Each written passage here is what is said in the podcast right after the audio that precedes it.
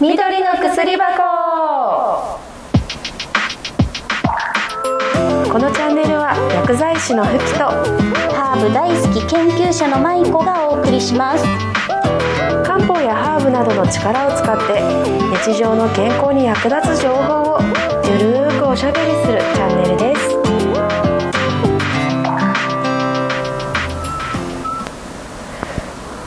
こんにちはふきちゃん。こんにちはまいこさん。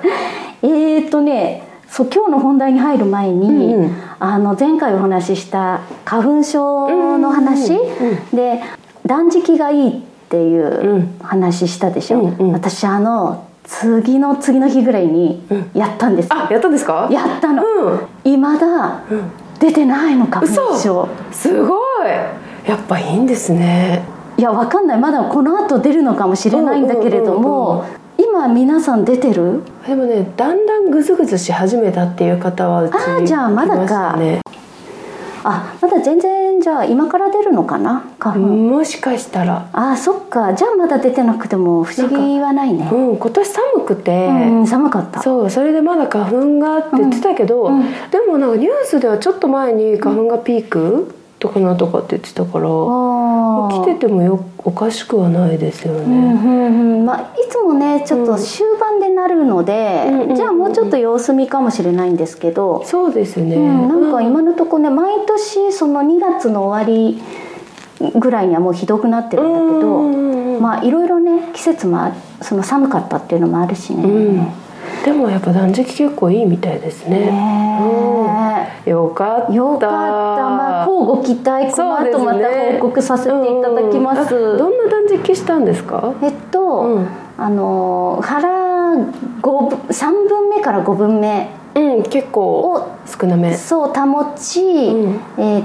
3日間うん。やったんですけどまあ果物を取ったり、うん野菜スープ作ってちょっと食べたり、うんうんあとはオートミール少し食べたりとかそんな感じで過ごしましたね。なるほどなるほど。うん楽しみですね。じゃあこれ本当ですねからの変化がねどういう風になるか。はい、はい。で実はね昨日も1日だけやったのよ、あそうなんですね。そうなんかね、うんいい感じがするんですよ断食が、そう皆さん言うんですよ断食された方って、うん。なんか体が軽くなったとか,、うん。なんか体が健康的になったみたいでこうだるさがなくなった。あとね感覚が鋭くなるの、ね。あの嗅覚とか、うんうんうん聴覚とかがすごい鋭くなって、もともと本当はそうなんですようね。ん。こんなになんかあるんだ違いその違い小さな違いにうもんうん、気づけるような体になる、ああいいですね、うん。自分と向き合うこともできるしうん、だからそれがすごい重要なんですよね。自分と向き合うっていうのがね。なるほどうん。ね確かに冷静になってね。そうそうそうそう、もう毎日忙しい中だから、うん。ポンって忘れがちになっちゃうこととか自分のことは二の次になる方がやっぱ多いんですけど、うん。自分自身と向き合う時間が断食中っていうのは結構取れたりするので、うん。食事するのに結構時間かかるじゃないですか。そうですね。それがまずなくなるっていうことで、うん。結構こう向き合える、うんうん。うんうん。やっぱそこが重要ですね。うんいややってみて思いました。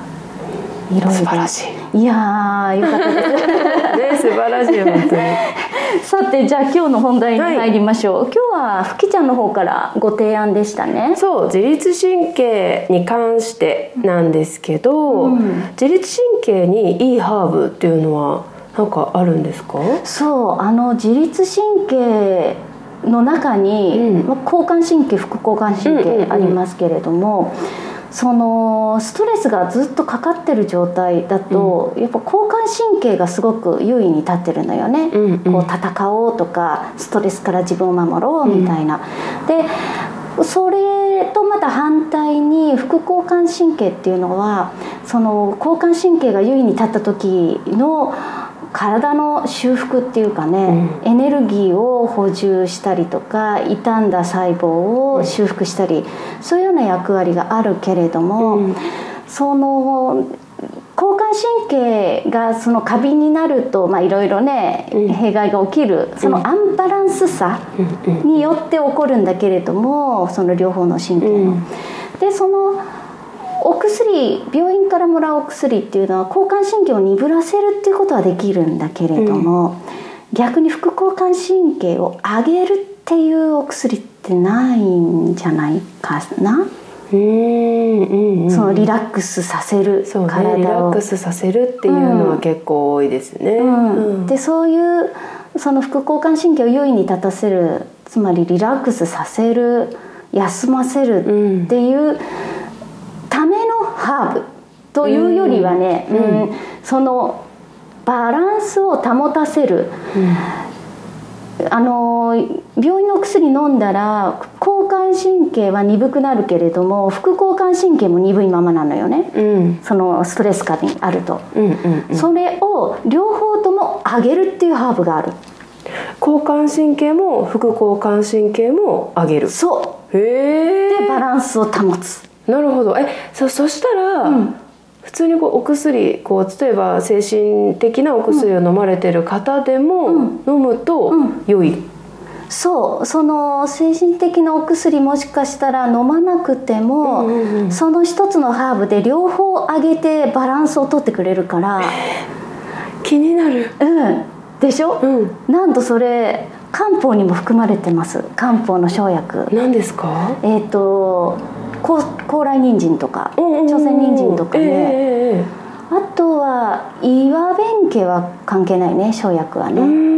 ハーブだと岩岩弁慶とか、うんうん、あと北海道のエゾウコギ、うん、エゾウコギ、うん、あれらをまあアダプトゲンハーブっていうんだけれども最近言われてる言葉アダプトゲンハーブ、うんうん、アダプトゲンっていうのはそのストレスに対抗する適応する。対抗っていうか適応する物質をアダプトゲンというんだけれども、うんうん、それを持っているその力を持っている植物たちっていうのがいくつもあるんですよね。へえすごい。そうその中にそういうね人参だったり、エゾウコギだったりっていうのが入る。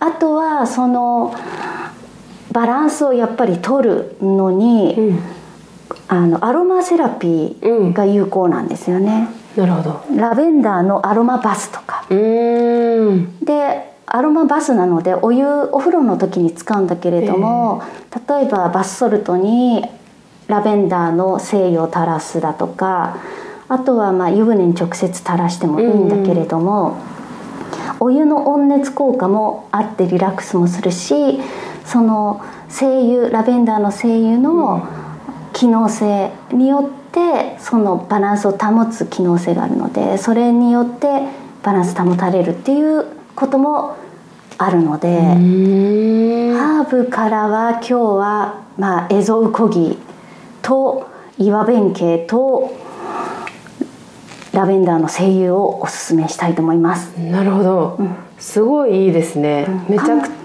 あごめんなさい。漢方は？漢方は、うん、まあ、考え方がまずあるんですけど、うん、えーと、例えば五臓の話とか言い出すとちょっとねまた難しい話になっちゃうんですけど、うん、うんと東洋医学では昔からこう体の機能を5つに分けて考えましょうっていう考え方があってそれが五臓の考え方っていうんですね、うん、肝と心と脾肺腎の5つに分けるっていう考え方があって、うん、で自律神経が乱れてる方って一番最初に言った肝の部分が乱れやすいんですよ、だからそこに対して例えば肝の調子が悪い人って、こう肋骨の下を押すとね張る感じがある。ちょっと嫌だなっていう感じがあったりとかあとはお口が苦く感じるとか、この口の中が不快な感じになる。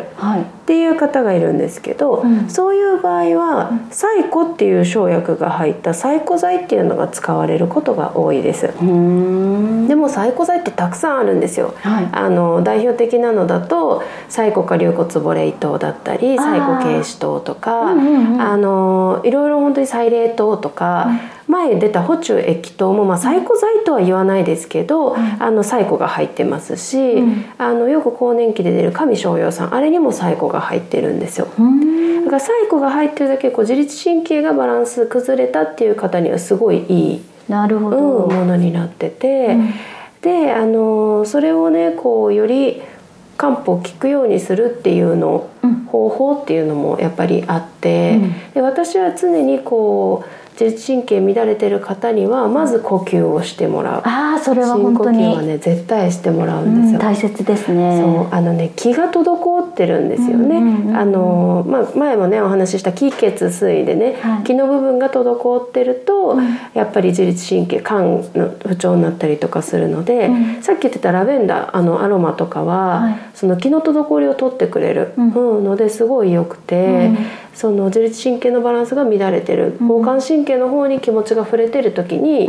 取ってもらうといいかなと思います。なるほど、で呼吸することによってこう気が補われて気が巡っていくっていうふうに東洋医学では言われるんですね。はい、でもう一方で西洋医学にすると、はい、うんと臓器体の中の臓器を司るのは副交感神経なんですよ。そうですね。でも自律神経だから、うん、私たちのこう意識の及ばないとこで動いてるんですよね。確かに、心臓止めろって言っても止めれないし胃液出せって言っても出せないのと一緒で、うん。うん、ただ唯一私たちが動かせるのって肺なんですよ肺って自律神経でこう無意識下でも動くけど、うん、呼吸止めろって言ったら止めれる。なるほど。そうそれも筋肉で動いてるんですけどまあ筋はね肝ってそのさっき言ってた五臓の中の肝っていうところに含まれるのでそこも関係してきててでその自律神経の中で副交感神経交感神経のバランスを整えるためにやっぱ臓器を動かす、うん、肺を動かす、呼吸をしていくっていうことでバランスをすごい整えてあげる。ことがすごくできるんですね。うんうんうん。まあ、だからあれですよね、うん、自律神経の問題っていうのは交感神経と副交感神経のアンバランスさで来てるってことだよね。そう。うん、そうもう自律神経は交感神経と副交感神経から成り立ってるから、うん、でそれがもうバランス崩れると、うん、だから結構ね自律神経失調症の方とかは、うん、いきなり倒れたりするんですよ。いきなり交感神経副交感神経にバンって触れちゃって倒れる。へだけどすぐ戻るから救急車来た頃にはケロッとしてたりとかするんですって。へそういうこともあるから、うん、やっぱりそのスイッチオンオフをトレーニングしていく、うんっていうのはすごい重要で。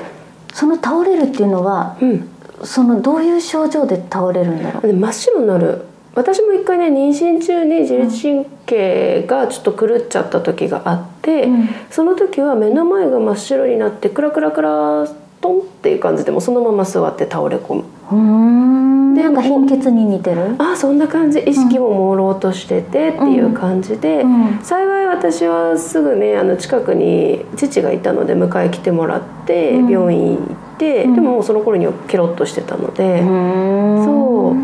なのでそのなんだろう。割とこう副交感神経に触れるっていうのは寝ちゃうっていう感じのイメージですね。動けなくなっちゃああなるほど。動けなくなっちゃう。そうそういう感じになっちゃう。なるほどね。これ長くなるからまた続きは次回にしましょう。わかりました、はい、じゃあ今日はここまでということで、はい、ありがとうございました、はい、ありがとうございました